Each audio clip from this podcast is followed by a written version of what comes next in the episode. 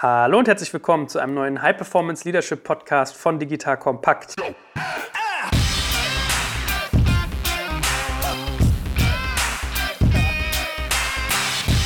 Mein Name ist Jörg Kaczmarek und ich bin wieder mit dem Führungscoach schlechthin unterwegs, dem guten Stefan Lammers. Hallo Stefan. Hallo Joel. Hast du mal ein kleines Update von der Front? Also was tut sich bei dir so? Du bist ja irgendwie mit dem Thema, was wir hier haben, Leadership tagtäglich aktiv. Hast du irgendwie ein spannendes neues Update? Ich kann nur einfach sagen, ich war jetzt gerade wieder mit äh, zwei Startups in Workshops unterwegs und es macht einfach riesig Spaß, mit Menschen zu arbeiten, die einfach so ihre eigene Entwicklung vorantreiben wollen und äh, Ideen wie ein Schwamm aufsaugen. Das ist einfach äh, großartig und macht ganz viel Spaß. An dieser Stelle mal wieder ein spannender Produkttipp und zwar schaut euch doch mal unseren Partner Nello One an. Nello schreibt sich, wie man spricht, N-E-L-L-O und dabei handelt es sich um ein Upgrade für eure Gegensprechtelefone, mit dem ihr eure Hauseingangstür öffnet, also die untere, wenn ihr in einem Mietshaus wohnt. Denn ihr kennt ja vielleicht das Problem, der Postbote kommt, ihr habt was Geiles bestellt, seid aber nicht zu Hause und zack, das Paket geht an eine weit entfernte Filiale, zum Nachbarn, der nie da ist oder oder oder. Das nervt und mit diesem WLAN-fähigen Chip namens Nello One könnt ihr das ändern. Denn damit könnt ihr eure Gegensprechtelefonanlage selbst upgraden und seid hinterher in der Lage, per Smartphone eure Tür unten zu öffnen. Es klingelt jemand, ihr seht auf eurem Smartphone, hey wow, da ist jemand vor der Tür. Es swipet einfach rüber, zack, die Tür geht auf. Genauso könnt ihr zum Beispiel auch hingehen und euch eine Homezone einrichten, dass wenn ihr nach Hause kommt und klingelt, Nello euch selbst die Tür aufmacht. Oder ganze Time Windows, also es gibt bestimmte Zeitfenster, die ihr einstellt, in denen die Tür bei Klingeln immer automatisch geöffnet wird. Denn dann kann der Postbote hingehen, das Paket vor eurer Tür ablegen und ihr findet es vor, wenn ihr nach Hause kommt. Natürlich gibt es auch so spannende Sachen wie User Management, also ihr könnt dann euren schlüssellosen Zugang mit der Familie teilen, mit Freunden, mit der Putzfrau oder ihr könnt euch Push-Notifications einrichten, wann immer jemand äh, kommt oder geht. Und es kommen noch ganz spannende Sachen im Jahr 2018, solche Sachen wie eine Alexa-Einbindung und, und, und. Schaut euch Nello an unter nello.io und wenn ihr dort digital als Code eingibt bei der Bestellung, kriegt ihr dann noch 20% Rabatt. Wenn ihr diesen Podcast hier unterstützen wollt, macht ihr das. Ja, dann sehen die guten Jungs und Mädels nämlich, das kam über Digital Kompakt, das sind unsere coolen Hörer. Hörer, Nello.io, digital als Code. Wir haben ja heute so ein bisschen ein Thema, wo sozusagen der Spaß vielleicht manchmal leidet, denn wir haben ja in der Vergangenheit schon drüber gesprochen. Es gibt ja manchmal Dissens in Teams. Ja? Das kann ja konstruktiv sein. Also ich erinnere mich zum Beispiel an einige meiner Investorensitzungen damals. Da war man unterschiedlicher Meinung, da wurde stundenlang diskutiert und das war tierisch kraftzehrend, aber hinterher stand man irgendwie besser da als vorher. Also das, das gibt es durchaus im konstruktiven Sinne, dass man unterschiedlicher Meinung ist und dann hinterher die Summe der Teile, der Einzelteile mehr ist als das Gesamte, dass man sich sozusagen weiterentwickelt. Aber es gibt ja auch destruktiven Dissens, aka also known as Konflikt. Ja, also Konflikte in Teams sind ja was, was eigentlich an der, an der Tagesordnung ist. Umso mehr, wenn man in einem Startup-Umfeld ist, also in einem Umfeld, was sich sehr schnell ändert. Da wollen wir heute mal so ein bisschen reintauchen, dass wir versuchen rauszuschälen, rauszuarbeiten, welche Dynamiken gibt es eigentlich im Konfliktbereich, wie gehe ich damit um, ja, also wie, wie komme ich aus sowas raus, was sollte ich tun, woran erkenne ich die Dinge, muss ich mein Gegenüber immer überzeugen, wie kann ich eigentlich schaffen, dass sowas gar nicht erst in einen destruktiven Dissens läuft, sondern wieder konstruktiv wird. Das ist so grob das Raster, was wir heute abreiten wollen. Und ich glaube, es macht Sinn, dass wir mal ganz allgemein eigentlich beginnen zu sagen, was ist eigentlich die typische Konfliktdynamik. Ja, also wir hatten ja auch schon mal sowas sowas wie fünf Phasen der Angst. Sowas gibt es sicherlich auch bei Streits in der, in der Logik so ungefähr. Man sagt, es gibt mehrere Phasen, die man durchläuft und die werden vermutlich immer destruktiver, je weiter man nach unten kommt. Was ist denn so das Denkmodell, mit dem du arbeitest, wenn es um Konfliktdynamiken geht? Erstmal bin ich, bin ich völlig dabei und möchte da nochmal einhaken. Ich bin ja der große Verfechter von konstruktiven Dissens und halte den auch für extrem wichtig im Sinne von äh, verbessern und vom Challengen. Und darüber unterhalten wir uns heute nicht, sondern ganz bewusst eben über die Konfliktdynamiken. Und ja, mein favoritisierter Hero in diesem Bereich ist der Friedrich Glasel. Ich durfte ihn vor ein paar Wochen auch wieder äh, auf einer Tagung erleben. Großartiger, erfahrener Mann. Und der hat ein neun Stufenmodell der Konfliktdynamik aufgebaut aufgestellt. Das werden wir auch sicherlich hinterher wieder auf der Webseite von Digital Kompakt posten, damit ihr euch das auch nochmal angucken könnt. Und wer den Film kennt, Der Rosenkrieg von Danny DeVito, der weiß auch genau, wie diese unterschiedlichen Konfliktphasen ablaufen. Das ist für alle, die sich für das ganze Thema Konflikte interessieren, tatsächlich der Paradefilm. Sich den mal auszuleihen äh, oder den zu streamen und sich anzuschauen, ist einfach spannend, wie sich zwischen einem sich eigentlich liebenden Paar innerhalb kürzester Zeit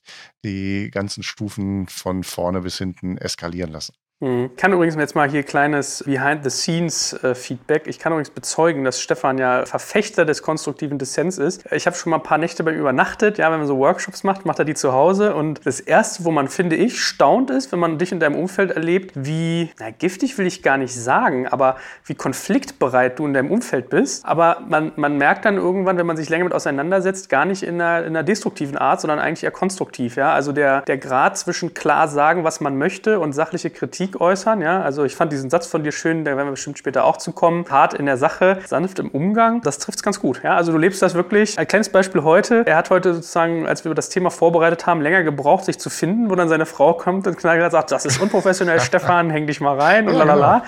Dich spornt genau. das an und äh, genau hängst so dich dann rein. Ja? Genau. Also so, so soll es um eigentlich das sein. als Beispiel zu nennen, äh, meine Frau ist, glaube ich, meine größte Kritikerin und auch in Workshops, wenn wir zusammenarbeiten, steht sie dann plötzlich irgendwo mit einem Chart und hält das hoch, wo Elm draufsteht oder ähnliches, um mich daran zu erinnern, dass ich das nicht machen soll. Also äh, da sind wir völlig klar in dem Austausch im Sinne der äh, Professionalität und der Klarheit, ja. Kommen wir bestimmt später auch nochmal zu, ob äh, High-Performance-Leadership-Teams, die ja sozusagen diese Energie haben, wenn die in Konflikt gehen, ob das sozusagen nochmal umso destruktiver ist, ja. weil halt auch dieses, eigentlich dieses Wir-Gefühl da ist. Also Rosenkrieg ist ja auch so ein bisschen das Thema, wenn Liebende auf einmal, wenn Liebe so in Hass umschwingt, ob das irgendwie sich darauf auswirkt. Aber zurück zu deinem Glasel, der, den neuen Schritten der Konfliktdynamik. Das, das fängt vermutlich immer an mit einer gewissen Verhärtung, ne? mit so einer, mit einem Dissens über ein, eine, eine Fragestellung. Was ist denn also die erste Phase? Die erste Phase ist die äh, Verhärtung. Also es gibt in irgendeiner Form Spannungen. Ja, es gibt ein Aufeinanderprallen von Meinungen, die am Anfang möglicherweise sogar nicht als Konflikt wahrgenommen werden. Das ist also noch so eine ganz leichte Ebene. Und sobald dann irgendwo die Meinungen fundamentaler werden, also dass man nicht mehr nach einer Gemeinsamkeit sucht, sondern eher das Trennende im Vordergrund steht, dann fängt es eigentlich an, in die nächste Stufe reinzugehen. Also im Übrigen, die ersten drei Stufen, über die wir reden, die werden alle immer noch von Glasel unter Win-Win beschrieben, weil es immer noch Möglichkeiten gibt, hier hier auch tatsächlich für eine Win-Win-Situation für beide Seiten zu sorgen. Eigentlich mit Leichtigkeit. Ist vielleicht ein ganz schönes Bild. Ne? Also es gibt im Prinzip drei Ebenen, Win-Win, Win-Lose, Lose-Lose. Also irgendwann kippt das Ganze dahingehend, dass erst der eine verliert und am Ende des Tages eigentlich immer beide. Und das passt ja ganz gut. Drei, drei Schritte sozusagen pro Phase. Entschuldigung, dass ich da gleich nochmal reingrätsche. Ja? Ähm, ich persönlich, da bin ich ein bisschen im Dissens mit Glasel an dieser Stelle. Und ich erkläre auch genau warum. Für mich gibt es kein Win-Lose. Für mich gibt es tatsächlich letztendlich nur Win-Win oder Lose-Lose. Weil auch in einer Win-Lose-Situation, das wird oftmals unterschätzt, ich auf Dauer letztendlich eigentlich in einer Lose-Lose-Situation ende. Ja, also ich habe vermeintlich gerade einen Gewinn über den anderen, einen Sieg über den anderen erzielt, aber auf Dauer wird derjenige, der gerade verloren hat, dafür sorgen, dass er sein Ego oder sein Ich wieder oben stehen hat. Und insofern wird er dafür sorgen, dass ich das nächste Mal verliere. Und das sind halt unfruchtbare Verhaltensweisen und führen dazu, dass beide auf Dauer verlieren. Ja, ich habe das beim Erzählen mich auch gerade gefragt gefragt, ob nicht eine, also ob das nicht so einen Sog ent, entfaltet, ja. Sobald ich in Win-Lose komme, dass es eigentlich automatisch durchdekliniert werden muss bis Lose-Lose, ja. weil beim nächsten Mal schwillt dem anderen der Kamm, genau. ja. Man hat sozusagen so, so einen Rucksack an Erfahrung bei und dann wischt man mal eins aus und so. Kann ich mir gut vorstellen. So, aber zurück. Ja.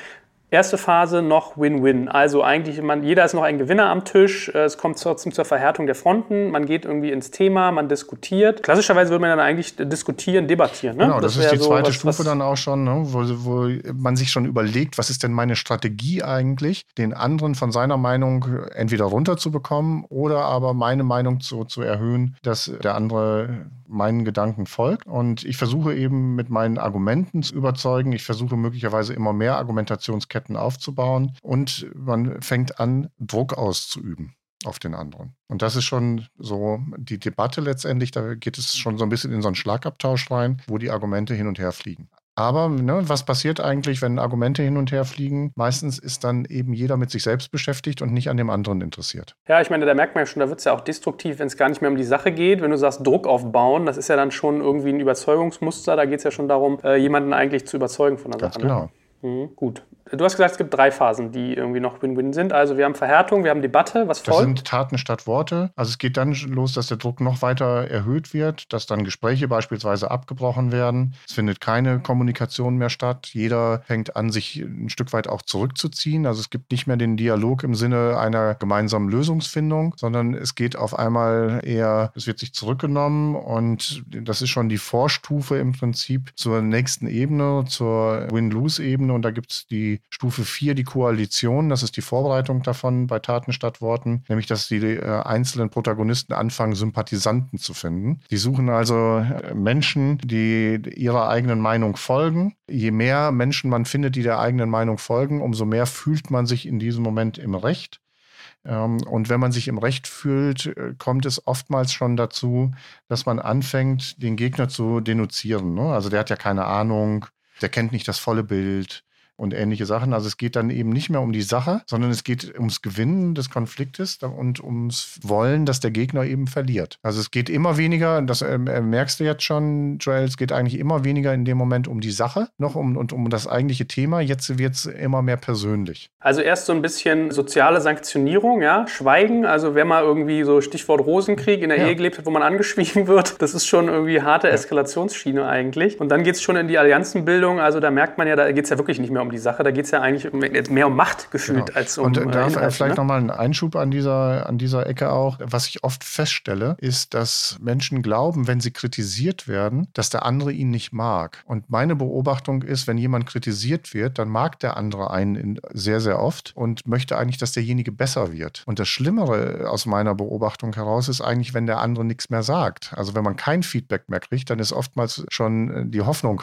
weg, dass sich überhaupt noch etwas verändert. Und das empfinde ich ich oftmals als viel, viel schlimmer, als wenn jemand Kritik übt. Aber das ist ja ein ganz wichtiger Punkt, das muss man eigentlich nochmal rausschälen. Ich habe ja hier so eins meiner Lieblingsbücher, ist ja von dem Dale Carnegie, ja. wie man Freunde gewinnt. Ne? Und und da ist ja so, dass er auch so ein bisschen proklamiert, man soll Leute eigentlich nicht angreifen, nicht direkt hart kritisieren, weil es dann immer so um das Thema Ego, Image geht. Die Person, der man am nächsten ist, ist immer man selbst. Ne? Und man macht sich Gedanken und legt da irgendwie eine Wertung rein. Und du sagst eigentlich nicht das Gegenteil, aber sozusagen mit einer, einer ganz anderen Sichtweise, dass das ja. eigentlich vielmehr ein Geschenk ist, dass das gar nicht eine Anti-Haltung ist oder eine Anti-Reaktion gegen etwas, gegen eine Person, sondern vielmehr das Geschenk, dass sich jemand Zeit nimmt und Energie aufwendet, sich so sehr mit einer Sache auseinanderzusetzen, setzen, dass er dich weiterbringen kann. Absolut. Also so betrachte ich das wirklich. Ich sage aber auch gleichzeitig, das ist nicht immer einfach. Das ist auch nicht für mich einfach, wenn ich kritisiert werde. Ich habe da zwei, drei Beispiele wirklich vor Augen, die mir brutal wehgetan haben im ersten Moment und wo das auch eine Zeit gedauert hat, für mich erst zu erkennen, was da letztendlich für mich für ein wertvoller Schatz drin gelegen ist, dass der, die Person mir gegenüber total ehrlich gewesen ist und mir die Meinung gesagt hat. Und da konnte ich mich in diesem Moment entwickeln und da kann ich den Menschen einfach in diesem Moment nur sehr, sehr dankbar dafür sein, dass sie sich die Zeit nehmen und diesen Mut aufbringen, mich mit den Dingen, mit der brutalen Ehrlichkeit in dem Moment zu konfrontieren. Mhm. Also können wir uns immer als Mindset festhalten, Ehrlichkeit, ehrliches Feedback, gedacht als konstruktiver Dissens ist eigentlich etwas, was einen voranbringen soll, was einen nicht angreift, sondern ja. eher im Gegenteil stärkt. Ne? Das muss man sich ja mal wirklich als Bild klar machen, wie so ein Schutzschild, der zunimmt. Es kann aber auch missbräuchlich eingesetzt werden, um mich zu diskreditieren. Ja, wenn ich in der Öffentlichkeit keine Kritik von der Haltung her, äh, der andere kann sich entwickeln, aufbringe, sondern wenn ich auf einmal loslege, den anderen im Prinzip nicht kritisiere, sondern schlecht mache. Und das ist ein, manchmal ein schmaler Grad dazwischen. Mhm. Sollte sich jeder hinterfragen, was er auch gerade will, ob er dem anderen helfen will und unterstützen will, damit er besser wird, oder ob man den gerade, ja, wir kommen später dazu, vernichten möchte. Ja, ich meine, äh, valider Punkt. Ich habe es auch schon erlebt, dass Leute eigentlich diese Sorge um einen, also dieses, eigentlich will man Recht haben, dass sie das sogar so verpacken, ey, ich will doch nur dein Bestes, du kannst das und das halt nicht, lass mir dir da mal helfen. Also es ist gar nicht so ein einfaches Fahrwasser, in dem man da sich bewegt. Da können wir später auch mal drüber reden, wie man das eigentlich, also muss das begleitet ja. werden, so ein ja. Konflikt, wie gehe ich damit um? So, jetzt haben wir mal gesagt, drei Phasen, Win-Win, Win-Lose, Lose-Lose. So, die erste Phase war Verhärtung, Debatte, Taten statt Worte, sprich die Sanktionen, die sozialen, ich ignoriere dich und so weiter weiter, es wird auch mal auseinandergegangen. Und jetzt sind wir schon mittendrin in dem, wo das, wo das Loose beginnt, nämlich ja. den Koalitionen. Ja? Also ich fange schon an, Fronten zu bilden, ein bisschen wie so ein Heer, wir gegen die. Man macht mobil. Wie geht's weiter?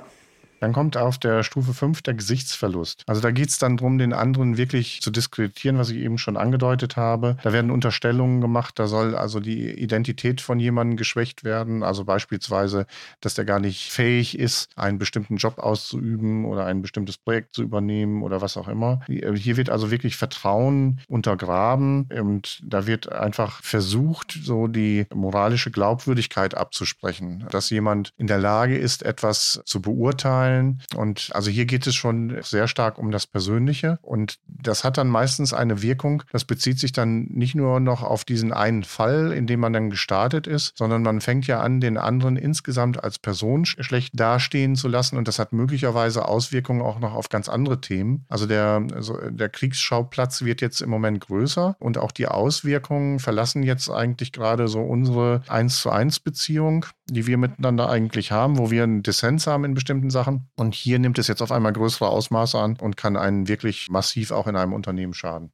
Ist das eigentlich noch rational? Also tun Menschen das mit Absicht und mit voller Kalkulation? Oder ist das was, was auf der Beziehungsebene passiert, wo man gar nicht so das Bewusstsein hat? So aus der Erfahrung raus. Kann man sicherlich nicht völlig verallgemeinern, aber macht man das mit Absicht? Äh, es gibt Menschen, die machen das mit Absicht. Das will ich nicht pauschal urteilen. Manchmal ist das nicht gesund, wenn die das mit Absicht machen, ne? vor allem wenn wir so auf die nächsten äh, Ebenen gleich noch kommen. Aber das sind oftmals einfach Verläufe, die passieren, wo sich Dynamiken immer mehr hochschaukeln und wo, ja, ich sag jetzt mal, man kommt ja selber nachher so unter Druck. Also je höher die Messlatte gelegt wird, je höher das Konfliktpotenzial ist, umso mehr kommt man eigentlich unter diesen eigenen Druck, dass man am Ende verlieren könnte. Und das ist halt total schwierig an diesen Stellen, wo wir jetzt gerade schon sind, Gesichtsverlust oder als nächstes bei den Drohstrategien, da wieder rauszukommen, weil ich ja jetzt hier im Prinzip echt einen Kotau machen muss oder zugeben muss, dass das nicht richtig gewesen ist, was ich gemacht habe, um da wieder rauszukommen. Und das schaffe ich meistens nicht mehr alleine. Gut, also hast du ja schon angedeutet, Drohstrategien wäre so das nächste. Das klingt schon so, wie es geht in die Tat. Ja, absolut. Ähm, also ich versuche dann in dem Moment wirklich die komplette Situation zu kontrollieren, indem ich tatsächlich Drohungen ausspreche. Ich werde dafür sorgen, dass du deinen Job verlierst. Ich werde den anderen Leuten zeigen, was du für eine Niete bist oder was auch immer. Das sind so Drohungen, die dann äh, ausgesprochen werden. Das kann auch darüber hinausgehen, ja. Und da entscheidet tatsächlich dann hinterher auch darüber, was, ne, was habe ich für eine Macht möglicherweise und auf der anderen Seite, bei der anderen Person geht es dann auch hin, was habe ich für Befürchtungen? Habe ich beispielsweise dann in dem Moment die Befürchtung, meinen Job zu verlieren? Also gebe ich dann möglicherweise klein bei und äh, lege diesen Konflikt an die Seite, damit der andere bloß nicht seine Drohung wahr macht. Also das ist schon ein hammerhartes Mittel, aber auch teilweise sehr wirksam, muss man leider sagen. Mhm. Also ich meine, ich habe sowas ja am eigenen Leibe schon erlebt, also wirklich in einer Eskalationsstufe, die man sich gar nicht so vorstellen mag und kenne es auch, dass man dann im Prinzip in so ein Aktionsreaktionsmuster reinkommt. Ja, also ich habe zum Beispiel Sätze zu hören gekriegt, wie ja, dir wird der Krieg erklärt, äh, wir sorgen dafür, dass dies, wir sorgen dafür, dass das und dann bist du automatisch in der Dynamik drin, da kommst du eigentlich sehr schwer wieder raus. Also dann ist es eigentlich ganz natürlich zu sagen, man nimmt den nächsten Schritt. Bei mir war es dann auch so, dann machst du irgendwie ein, zwei Anrufe, dann baust du sozusagen Gegendruck auf, dann dann in dem Fall ist derjenige dann runter zusammengebrochen oder äh, hat auch manchmal sozusagen wieder doch noch eine Schippe draufgelegt. Das heißt, da geht eigentlich schon die Vernichtung los, die du angedeutet hast. Ne? Ja, absolut. Die fängt jetzt gerade an an dieser Stelle, ne? die begrenzte Vernichtung als Stufe 7. Da sind wir in der Ebene 3, Lose-Lose letztendlich drin. Und hier soll dem Gegner echt geschadet werden. Ne? Da werden Tricks angewandt, da werden möglicherweise Unwahrheiten ausgetauscht oder ähnliches, um den anderen zu schaden. Und man ist selbst sogar bereit, an dieser Stufe dann schon auch selbst Schaden zu nehmen dabei. Ja? Also auch wenn man mir zum Beispiel zurückspiegelt, aber das, was du machst, ist nicht mehr okay, da wirst du möglicherweise ein Problem in der Firma durchkriegen, als Beispiel. Beispiel, dann nehme ich das in Kauf, wenn ich das Gefühl habe, dass der andere ein noch größeres Problem dadurch kriegt als ich. Ja, also da fange ich jetzt echt an, in diesen Vernichtungskrieg reinzugehen und das ist schon sehr, sehr brutal und geht dann in die Stufe 8 Zersplitterung. Also da soll dann tatsächlich der Kollege äh, oder die Kollegin tatsächlich mit brutalen Aktionen vernichtet werden. Also das können wirklich Desinformationskampagnen sein. Das können Aggressionen sein, die ausgetauscht werden. Ja, das kann bloßstellen sein sein mit Fragen. Das kann aber auch teilweise sogar schon persönlich werden. Ne? Also das kann sogar sein, ich sag jetzt mal, da gehe ich an jemanden vorbei und äh, schütte ihm den Kaffee über die Hose oder was auch immer. Also das können alle möglichen äh, Sachen sein, die da schon äh, eine Rolle spielen in diesem Moment. Ne? Also es wird dann schon sehr intensiv und endet dann in der Stufe 9, das ist dann gemeinsam äh, in den Abgrund. Also dann ist man so sehr verrannt, dass es einem egal ist, ob man im Grunde genommen selber dabei drauf geht, nur noch in der Hoffnung, den Gegner auch dabei zu besiegen. Und selbst wenn ich dann hier irgendwie rausgeschmissen werde, solange der andere auch rausgeschmissen wird, ist das für mich dann noch okay. Und das ist natürlich ein Extremfall, eine Situation, die ein Einzelner für sich dann auch überhaupt nicht mehr äh, in den Griff kriegt.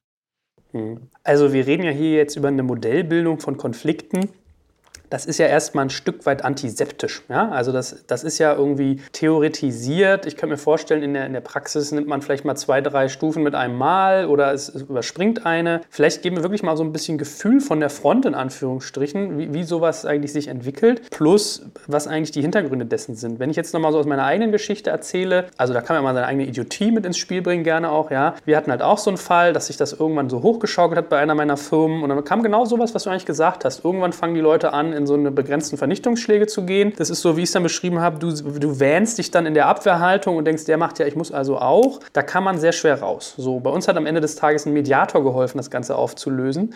Und ich habe mich dann hinterher hingesetzt und versucht zu verstehen, wie ist das eigentlich passiert. So, und was, was ich so das Gefühl hatte, war, wenn ein Konflikt eigentlich rational nicht mehr zu greifen ist, also wenn ich an einem Punkt bin, wo Gegenüber jemand, also mein Gegenüber so destruktive Maßnahmen ergreift, dass er das Bewusstsein hat, dass sie ihm selber schaden und selbst mit erwischen, da muss ja irgendwie was sein, was sich mit reiner Logik, Ratio nicht mehr erfassen lässt. Und bin dann relativ schnell dazu übergekommen, dass das manchmal einfach wirklich so ein, ja, ich, ich überlege, was für ein Bild das sein könnte. So innere Haltung, Emotion, vielleicht auch können wir dieses, äh, den Golden Circle nochmal rausholen für das Thema, was wir hatten beim Thema Vision, dass man eigentlich über ein unterschiedliches Why redet, was sich dann äh, sozusagen in, in, diese Misswahrnehmung weiterspinnt in so eine, ja, sozusagen verletztes Ego, gekränkter Stolz, also wo es dann sozusagen so an dieses Persönliche geht, ja, was du gesagt hast, sobald es einen Loose gibt, auf einer Seite, kippt die Waage auch wieder zurück.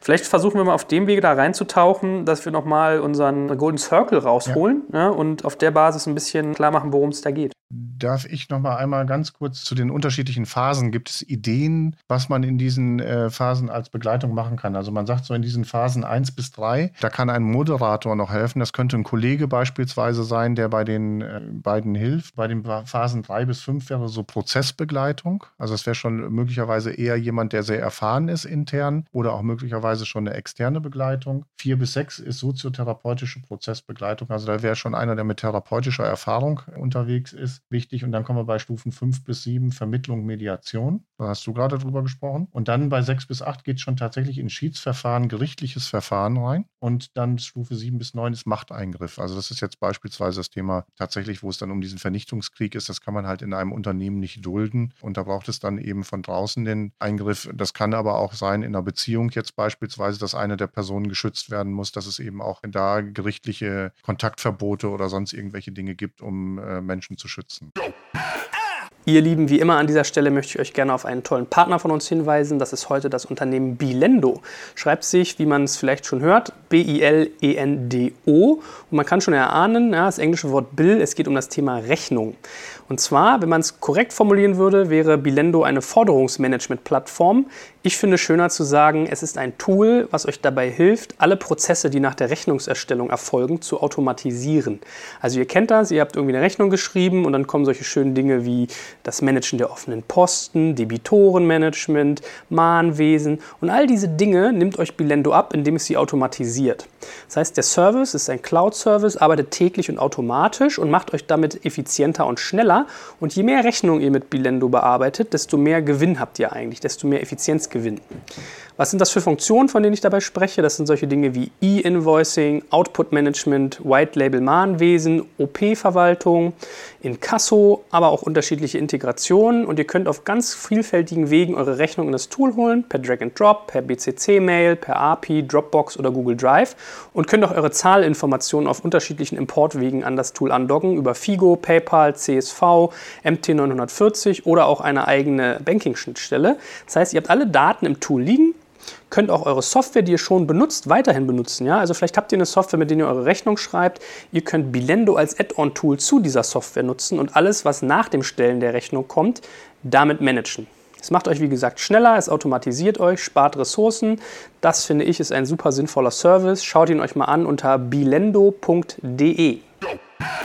Jetzt komme ich nochmal so, nehme ich das auf, was du gerade gesagt hast mit dem Golden Circle. Das ist für mich so das einfachste Modell nach wie vor. Also es gibt da verschiedene. Wen es interessiert, den kann ich auch mal äh, empfehlen, im Internet nach den logischen Ebenen von Dills zu suchen. Das ist äh, vielleicht auch nochmal so ein Lösungsmodell, mit dem arbeite ich äh, teilweise ganz gerne in komplexeren Konfliktsituationen, um die zu lösen. Aber wir können das auch ganz einfach letztendlich mit dem Golden Circle, weil das ist ja so unser Standardmodell, was sich jetzt auch hier durch unseren High Performance Leadership Podcast durchzieht. Wenn ich weiß, worum es geht, ist es meistens einfacher. Dann sind die Gedanken der einzelnen Protagonisten auch sehr, sehr zielgerichtet. Oftmals ist ja aber kein klares Why da. Und oftmals halten wir uns in den Unternehmen, auch gerade dadurch, dass wir eben sehr viel Arbeitslast haben in den Unternehmen auf der Ebene des What auf. Das heißt also, wenn ich auf der What-Ebene eine Idee habe und der andere hat auch auf der What-Ebene eine Idee, dann geht es ja darum, oftmals gar nicht mehr um die Idee, sondern wer hat Recht.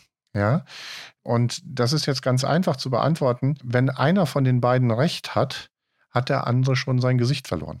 Und das ist der erste Anflug eines Konfliktes. So, jetzt gibt es normalerweise keine gesichtswahrende Konfliktklärung auf der gleichen Ebene. Also, denn selbst wenn jetzt einer, Entschuldigung, den Schwanz einzieht und sagt, ich bin mit deiner Lösung einverstanden, dann stellt er seine eigene Idee hinten an. Also eine Lösung wäre möglicherweise noch, wenn sich aus diesen beiden Ideen noch was Gemeinschaftliches kreieren lässt. Aber wie kriegt man das hin? Eine der Möglichkeiten ist tatsächlich danach nochmal sich damit auseinanderzusetzen, was ist denn eigentlich unser Why, weswegen wir hier überhaupt gerade uns unterhalten halten. Also was wollen wir denn eigentlich tatsächlich erreichen? Und dann die Frage danach stellen, was ist denn die beste Lösung, die wir jetzt finden können, um dieses Why zu verwirklichen? Und jetzt geht es in diesem Moment nicht mehr um, du hast recht oder ich habe recht, sondern es geht darum, was ist das Beste, was wir fürs Unternehmen, für das Team, für die Abteilung oder was auch immer in diesem Moment tun können, für den Kunden in diesem Moment machen können. Und das steht im Vordergrund.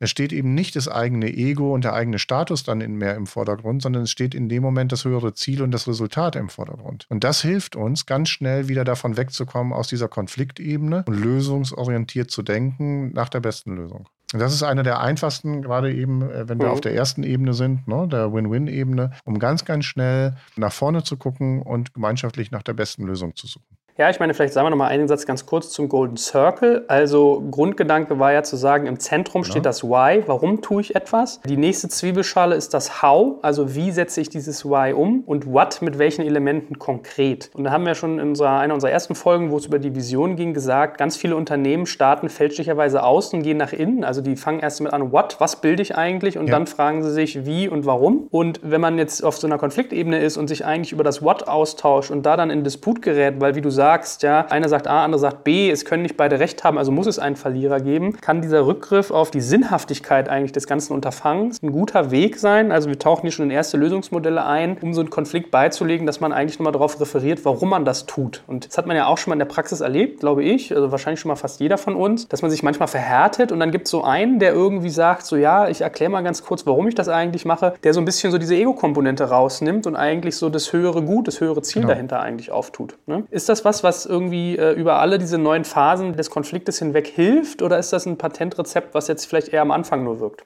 Also ich würde sagen, das ist ein Rezept, was am Anfang letztendlich wirkt. Und da gehe ich nochmal drauf ein, was ich vorhin gesagt habe. Also irgendwann wird es einfach nötig, dass ich eine externe Begleitung dazu brauche. Da komme ich selber nicht mehr raus. Da brauche ich eben den Mediator oder den Prozessbegleiter oder Schärferes, um dann tatsächlich zu einer Lösung zu kommen. Eine Situation, die ich ganz, ganz oft erlebe, ist folgende. Da möchte ich alle, die eine neue Führungsposition übernehmen, nochmal vor ihrem eigenen Mut und äh, vor ihrem eigenen Ego ein Stück weit schützen. Deswegen komme ich gerade schnell nochmal mit diesem Beispiel. Ich erlebe es ganz, ganz oft, dass es in Teams ungeklärte Personalien gibt. Und jetzt gibt es einen Führungskräftewechsel. Und die alte Führungskraft bietet an, die alte Personalie noch zu klären. Ich erlebe es ganz, ganz oft, dass dann die neuen Führungskräfte sagen, nein, nein, das mache ich schon alles selber. Und die wollen damit zeigen, wie stark sie sind, dass sie das auch alles selber können und so weiter. Ich kann an jeden nur appellieren, wenn euer Vorgänger noch etwas klären kann, lasst es vom Vorgänger klären. Ihr macht es euch viel, viel einfacher in der neuen Situation, wenn ihr, ihr unbelastet da reingehen könnt, als wenn ihr als erste Tat sozusagen noch eine uralte Kamelle klären müsst, wo vorher die Vorgänger dran gescheitert sind. Mhm. Jetzt hast du ja eben trotzdem schon mal den Robert Dilz angerissen, ja, mit den äh, logischen Ebenen. Das stammt ja, wenn ich mich nicht ganz täusche, äh, aus dem NLP-Bereich. Ne? Also ähm, neurolinguistisches Programmieren. Neurolinguales genau. Programmieren, ja. ne? heißt das so? Neurolinguistisches Programmieren. Also eigentlich Mechanismen, die dazu gedacht sind, äh, Verständigung zu fördern. Ich fände trotzdem ganz spannend, wenn wir diese, das ist ja eigentlich so ein bisschen pyramidenförmig, wenn wir das mal so grob anreißen, weil ich glaube, das führt uns ganz, äh, ganz, ganz sinnhaft in eine andere, ein anderes Lösungsmodell auch hinüber. Was genau dieses, was genau diese logischen Ebenen ausmachen. Kannst du da ein, zwei Sätze mal zu sagen? Ja, die klassischen logischen Ebenen von, äh, von Dills sagen letztendlich, ich beschreibe das immer so schön, wenn man als Mensch von oben durchgeschnitten ist, dann sieht man sich so ein Stück weit wie eine Zwiebel. Und das Äußerste von uns ist die Umwelt. Also wenn jemand bei mir hier reinkommt ins Büro, dann sehen wir uns von außen als erstes und wir sehen, wie wir angezogen sind und wie das Umfeld aussieht und dadurch nehmen wir schon eine Einschätzung vor. Das Zweite, was wir von uns erleben, ist, das, äh, ist die Verhaltensebene. Also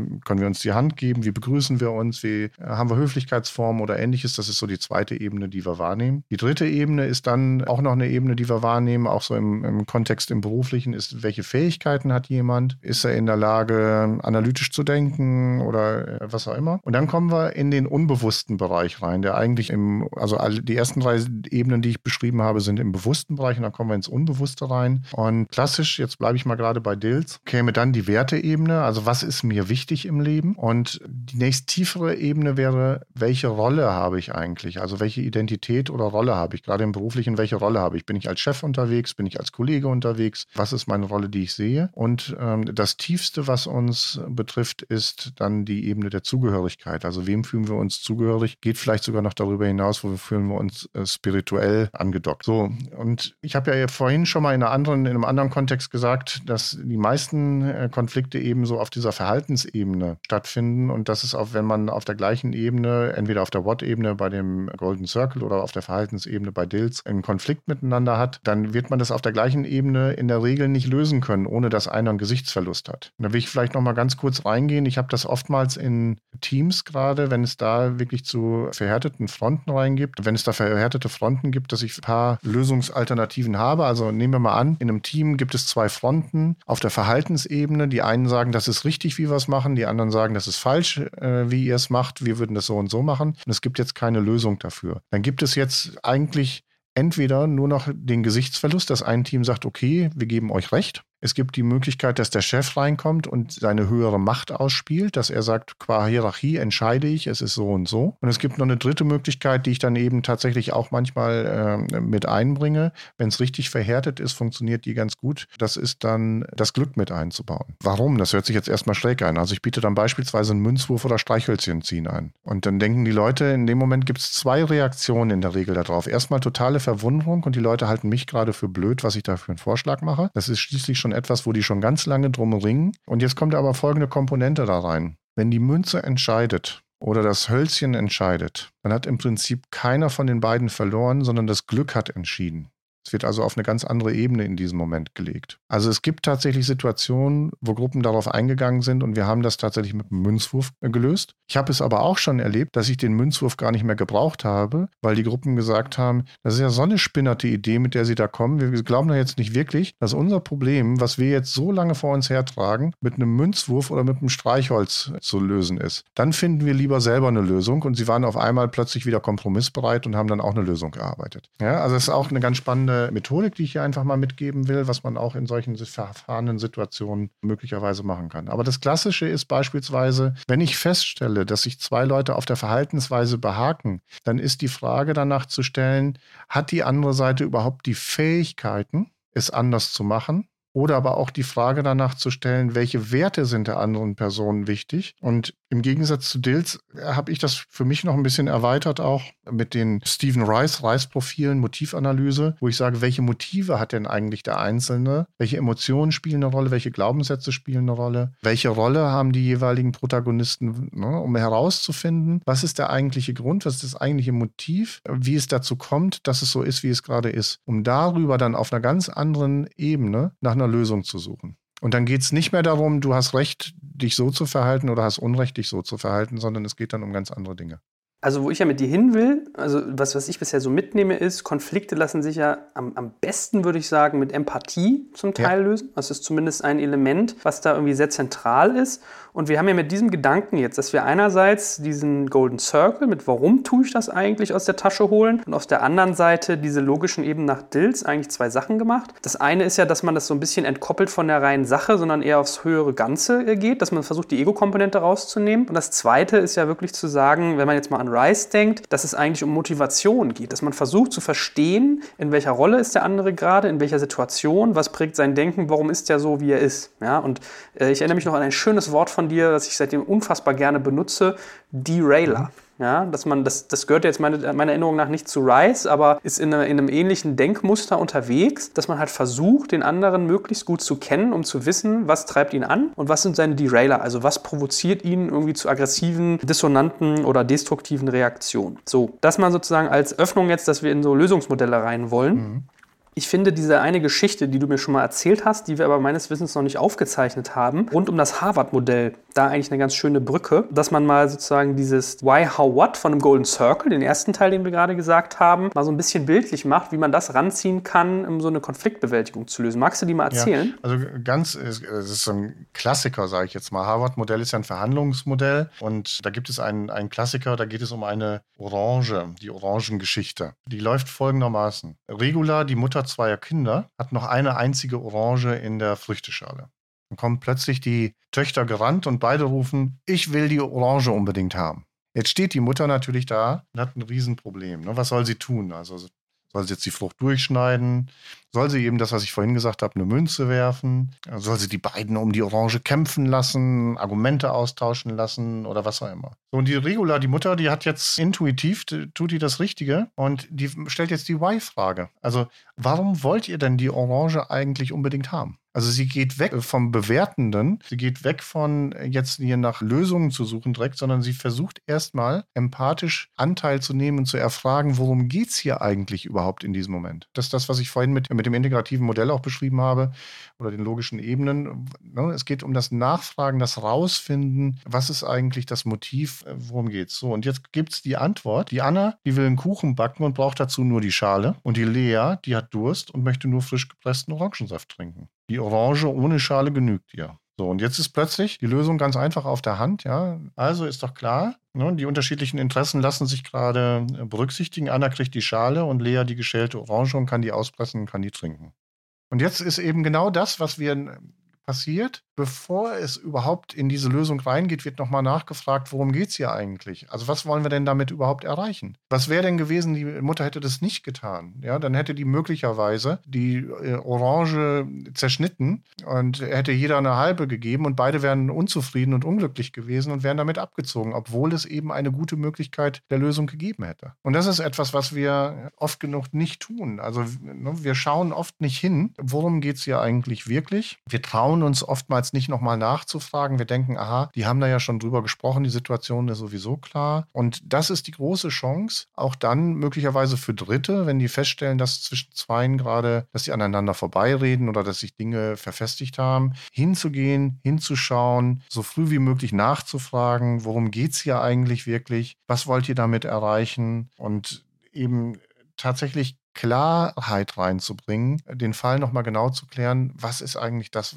worum es hier geht. Ich meine, ist ja eigentlich auch ganz naheliegend, dass wenn man sich irgendwie streitet, dass man sich eigentlich nochmal rückversichert, wollen wir eigentlich nicht dasselbe, weil oft genug hat man wirklich den Fall, dass man das Gleiche will und denkt sozusagen, der eigene Weg führt einen dahin. Jetzt gibt es ja noch eine andere Komponente, die wir gerade schon so ein bisschen angerissen haben, das ganze Thema Empathie. Da geht es ja so ein bisschen darum, wo steht der Mensch eigentlich gerade. Mir sind da so aus der Kommunikationswissenschaft noch ganz viele äh, so Alltagsbilder irgendwie Erinnerungen. Also ich erinnere mich, eine meiner Linguistikprofessoren hatte einmal von einer Geschichte erzählt, wo der Mann seine Frau fragt, hast du heute schon mal in den Spiegel geschaut? Mhm. Und die Frau ist unfassbar beleidigt oder fragt sich erstmal, ist völlig verunsichert, so, ja, sitzen meine Haare nicht richtig, habe ich was zwischen den Zähnen, was ist denn da los? Und der Mann meinte, die Zeitschrift, der Spiegel, hast du heute schon mal in den Spiegel geschaut, da ist irgendwie ein Artikel drin über was weiß ich. Ja, so, wo eigentlich eine Aussage komplett äh, unterschiedlich gedeutet wird. Oder ein ganz bekanntes Beispiel ist, glaube ich, das, was man so von äh, Schulz von Thun ja. kennt. Die vier Seiten einer Nachricht hieß das, genau. glaube ich. Wo der Vater irgendwie am Tisch fragt, ob man ihm mal das Salz reichen könne.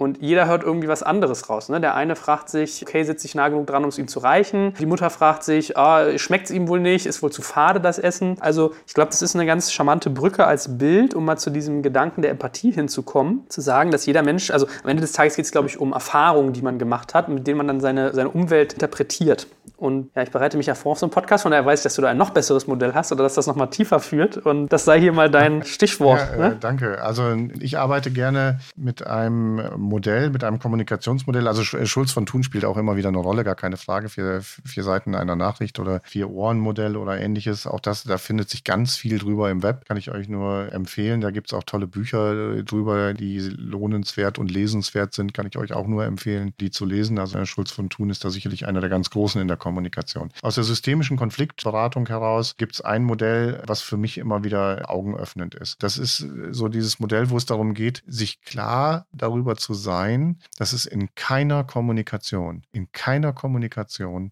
jemals eine Wahrheit gibt.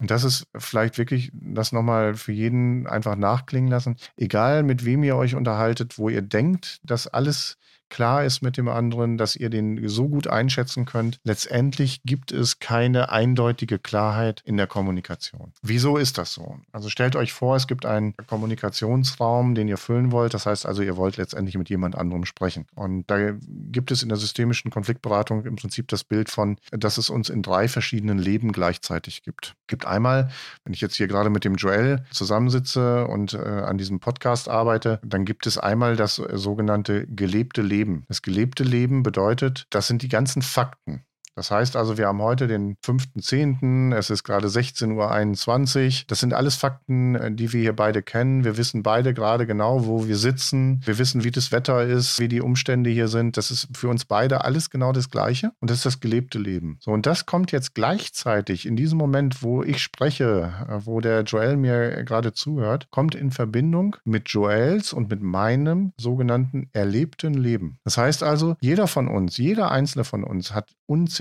unterschiedliche Erfahrungen in seinem Leben gemacht. Und die haben für uns eine Bedeutung zu jeder Zeit. Ganz äh, unterschiedlich, aber sie werden immer wieder in Kontext gesetzt zu allem, was wir neu erfahren. Das heißt also, gleichzeitig, während wir genau die Fakten unserer Umstände hier kennen, heißt es in der gleichen Situation, nehmen wir die genau die gleiche Situation vollkommen unterschiedlich wahr weil wir es immer in Verbindung bringen mit dem, wer wir sind, was uns ausmacht, was wir in unserem Leben an Erfahrungen gesammelt haben. So, das alleine ist ja schon äh, komplex genug und sorgt dafür, dass wir also eine ganz unterschiedliche Wahrnehmung von dem gleichen Thema haben. Und jetzt kommt dazu das sogenannte erzählte Leben. Das heißt also, wenn ich dem Joel etwas sage, dann kommt Joel mit ins Spiel, dass ich mir Gedanken mache, was ist ein Joel für ein Typ, ne? was kann ich ihm denn zumuten, was kann ich ihm nicht zumuten, auf welche Art und Weise spreche ich möglicherweise mit ihm, damit es gut aufnimmt. Also das heißt, aus diesem gelebten Leben, aus den Fakten, wo wir hier gleichzeitig sind, mit dem erlebten Leben, was ich erlebt habe, mache ich eine Geschichte daraus, die ich denke, die für Joel interessant ist, aufnahmefähig ist, zustimmungsfähig ist und so weiter. Und gleichzeitig in diesem Moment habe ich es mit, äh, mit Joel zu tun, der auch sein gelebtes Leben hat. Das sind die Fakten wieder für uns beide gleich, aber der sein erlebtes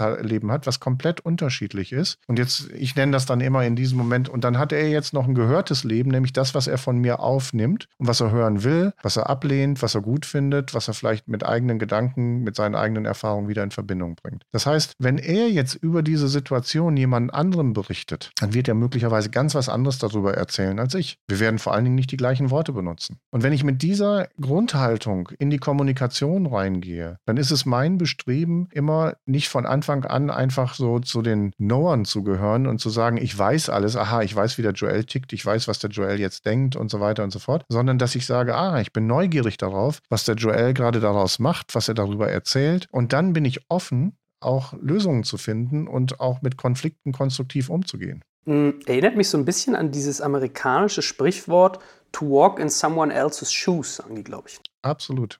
Also dieser Perspektivwechsel, äh, sich in die Schuhe des anderen zu begeben, sich Gedanken darüber zu machen, wie könnte er das denken, ist gut. Aber zu guter Letzt habe ich nicht die Wahrheit, dass das so ist. Das, was ich empfinde und was ich denke, was der andere äh, denkt, ist nicht das, was der andere denkt. Mhm. Ich meine, es gibt ja, glaube ich, auch bei einigen afrikanischen Völkern diesen Brauch, dass wenn ein Paar heiratet, dass der Mann eine Woche lang die Kleider und Schuhe der Frau tragen muss, um Gefühl dafür zu bekommen, wie es ist, in ihrer Haut zu stecken, wie sie den Alltag wahrnimmt. Ja? Das verändert noch nicht das, was du gerade gesagt hast, also das erlebte Leben des anderen, seine individuellen Wahrnehmung hat er dadurch nur zum Teil oder er, bildet sich sozusagen wieder ein eigenes erlebtes Leben der de facto Situation des anderen. Aber es ist, glaube ich, ein ganz schönes Beispiel, wie man vielleicht auch manchmal diese Denke so ein bisschen switchen kann. Ja? Und wenn wir es jetzt mal wieder zurückführen auf unser Thema Konflikt ist ja eigentlich die Kernaussage, dass man sich bewusst machen sollte, jeder ist anders, hat einen anderen Rucksack an Erfahrungen mit sich und sieht deswegen Dinge ganz anders. Das heißt, es gibt nicht die eine Wahrheit und ich ertappe mich auch dabei. Man ist ja in so Konflikten und in Streits schnell dabei, dass man so ein bisschen den Imperialisten raushängen lässt oder den Missionar, dass man der Meinung ist, das Set, was ich jetzt gerade gebildet habe aus gelebtem Leben, erlebtem Leben und erzähltem Leben, also diese Trias, die du da gerade beschrieben hast, das muss ja die Wahrheit sein, weil das sind ja die Fakten. So, und ich habe das ganz oft erlebt, wenn man auf einmal anfängt, sich darauf einzulassen,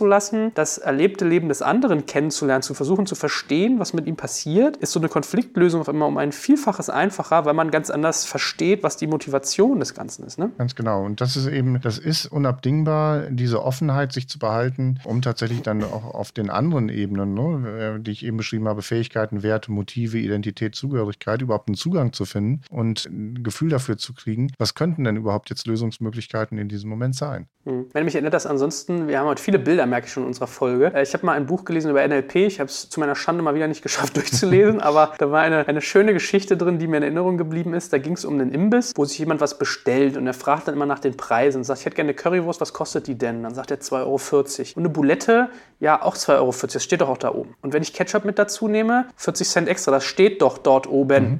Und wie ist mit Pommes? Und dann wird der Mensch halt immer aggressiver. Da steht doch da oben, was fällt Ihnen ein? So eine Frechheit. Also der ist ganz schnell in so einem Thema, wo es dann die rationale Ebene verlässt, in die emotionale geht, dass der halt sich irgendwie verhöhnt fühlt, dass er denkt, er will ihn irgendwie verarschen, ihn nicht ernst nimmt. Bis ihm dann ein anderer Gast sagt, du, ich glaube, der kann nicht lesen. Mhm. Ja, und ich, es kann sein, dass ich die Geschichte auch schon mal erzählt habe, aber das Lustige ist ja, und das habe ich in der Praxis auch schon erlebt, in der Sekunde switcht halt die Wahrnehmung um 180 Grad. Absolut. Er merkt halt, die Umstände unseres Konfliktes sind ganz anders, als ich gedacht hätte und man kalibriert sich dann irgendwie komplett ja. neu. Ja, und für mich geht das, was du erzählt hast und wie wir so einen Lösungsweg gerade versuchen hier rauszubauen aus Konflikten, genau in diese Richtung, dass man eigentlich versucht zu verstehen, was ist der Kontext des anderen, warum tut er das, was er tut. Ein Weg ist, dieses gemeinsame Why sich nochmal zu versichern und der andere ist halt, sich bewusst zu machen, das läuft eigentlich aufs Gleiche hinaus. Äh, in welcher Situation ist der andere gerade? Was bringt er eigentlich mit an den Tisch? Ja. So. So, und da äh, möchte ich jetzt eigentlich gleich den Kreis schließen, so ein Stück weit von unserem Beginn, wo du ja ein Stück weit was von mir erzählt hast, als du bei mir warst, mit meiner Frau und so weiter, genau. Und das ist eben genau dieser Punkt, äh, wo ich sage, wenn ich diese Eigenschaft habe, diese Klärung sofort zu Anfang zu betreiben, dort, wo es noch einfach ist, wo, die, wo ich noch im Win-Win-Bereich bin und eben diese Fragen stelle, nicht im Sinne, um den anderen fortzuführen, sondern im Sinne von klären und über den anderen was zu erfahren, seine Motive zu ergründen, äh, eine Lösung zu finden, dann komme ich ganz, ganz schnell zu tollen Lösungen und zu neuen Erkenntnissen, die ganz was Neues erwachsen lassen können. Und das ist etwas, wovor sich viele Leute scheuen, dass die viel zu lange warten, dass sie erst warten, wenn der Konflikt eskaliert ist, dann versuchen beispielsweise eine nächste Ebene, Chefs oder ähnliches einzuschalten, was dann auch eben erforderlich ist, weil man das dann selber schon gar nicht mehr in der Lage ist hinzukriegen. Deswegen kann ich nur appellieren, traut euch von Anfang an klar zu sein, traut euch Fragen zu stellen, traut euch euch neugierig zu sein und von dem anderen zu erfahren, was dahinter steckt. Da könnt ihr wahnsinnig viel lernen und äh, da findet Entwicklung statt. Und traut euch auch mal äh, hinzugehen und zu sagen, wow, ich hatte eine fantastische Idee, aber es war gerade nicht die beste. Es gab da einen, der hatte noch eine bessere Idee als ich. So, liebe Hörer, für heute sind wir schon wieder am Ende unseres Podcasts angelangt. Wenn euch das Thema aber noch weiter interessiert, habt ihr die Möglichkeit, euch auf Patreon extra lange Podcasts von uns zu besorgen. Also quasi jeweils einen Director's Cut, der noch einmal 10 bis 20 Prozent länger ist und dementsprechend mehr Inhalt bietet. Patreon schreibt sich wieder Patron, nur mit E dazwischen, also Patreon. Und unter patreon.com slash dekompakt könnt ihr euch für monatlich ein paar Taler besagte extra lange Podcasts klicken. Dort ist dann übrigens auch keine Werbung enthalten, sondern diese wird ans Ende geschnitten und auch sonst kommt ihr in den Genuss unterschiedlicher Extra-Inhalte wie unser Recherchematerial, die Teilnahme an all unseren Gewinnspielen und, und, und. Und an dieser Stelle noch eine Anregung und eine Bitte. Als Anregung hätte ich noch unsere Messenger-Gruppe für dich. Dort kannst du dich unter digitalkompakt.de slash messenger anmelden und dann kriegst du alle unsere Infos immer direkt aufs Handy und du kannst vor allem auch mit uns interagieren zu unseren Podcasts, Fragen stellen, Anregungen geben und so weiter und so fort. Und noch eine Bitte, wenn du uns als Podcast gerne helfen möchtest, dann gib uns doch eine 5-Sterne-Bewertung bei iTunes. Das hilft uns, um in den Rankings nach oben zu schießen und mehr Leute mit unseren Infos zu erreichen. Danke dir ganz herzlich, bis zum nächsten Mal.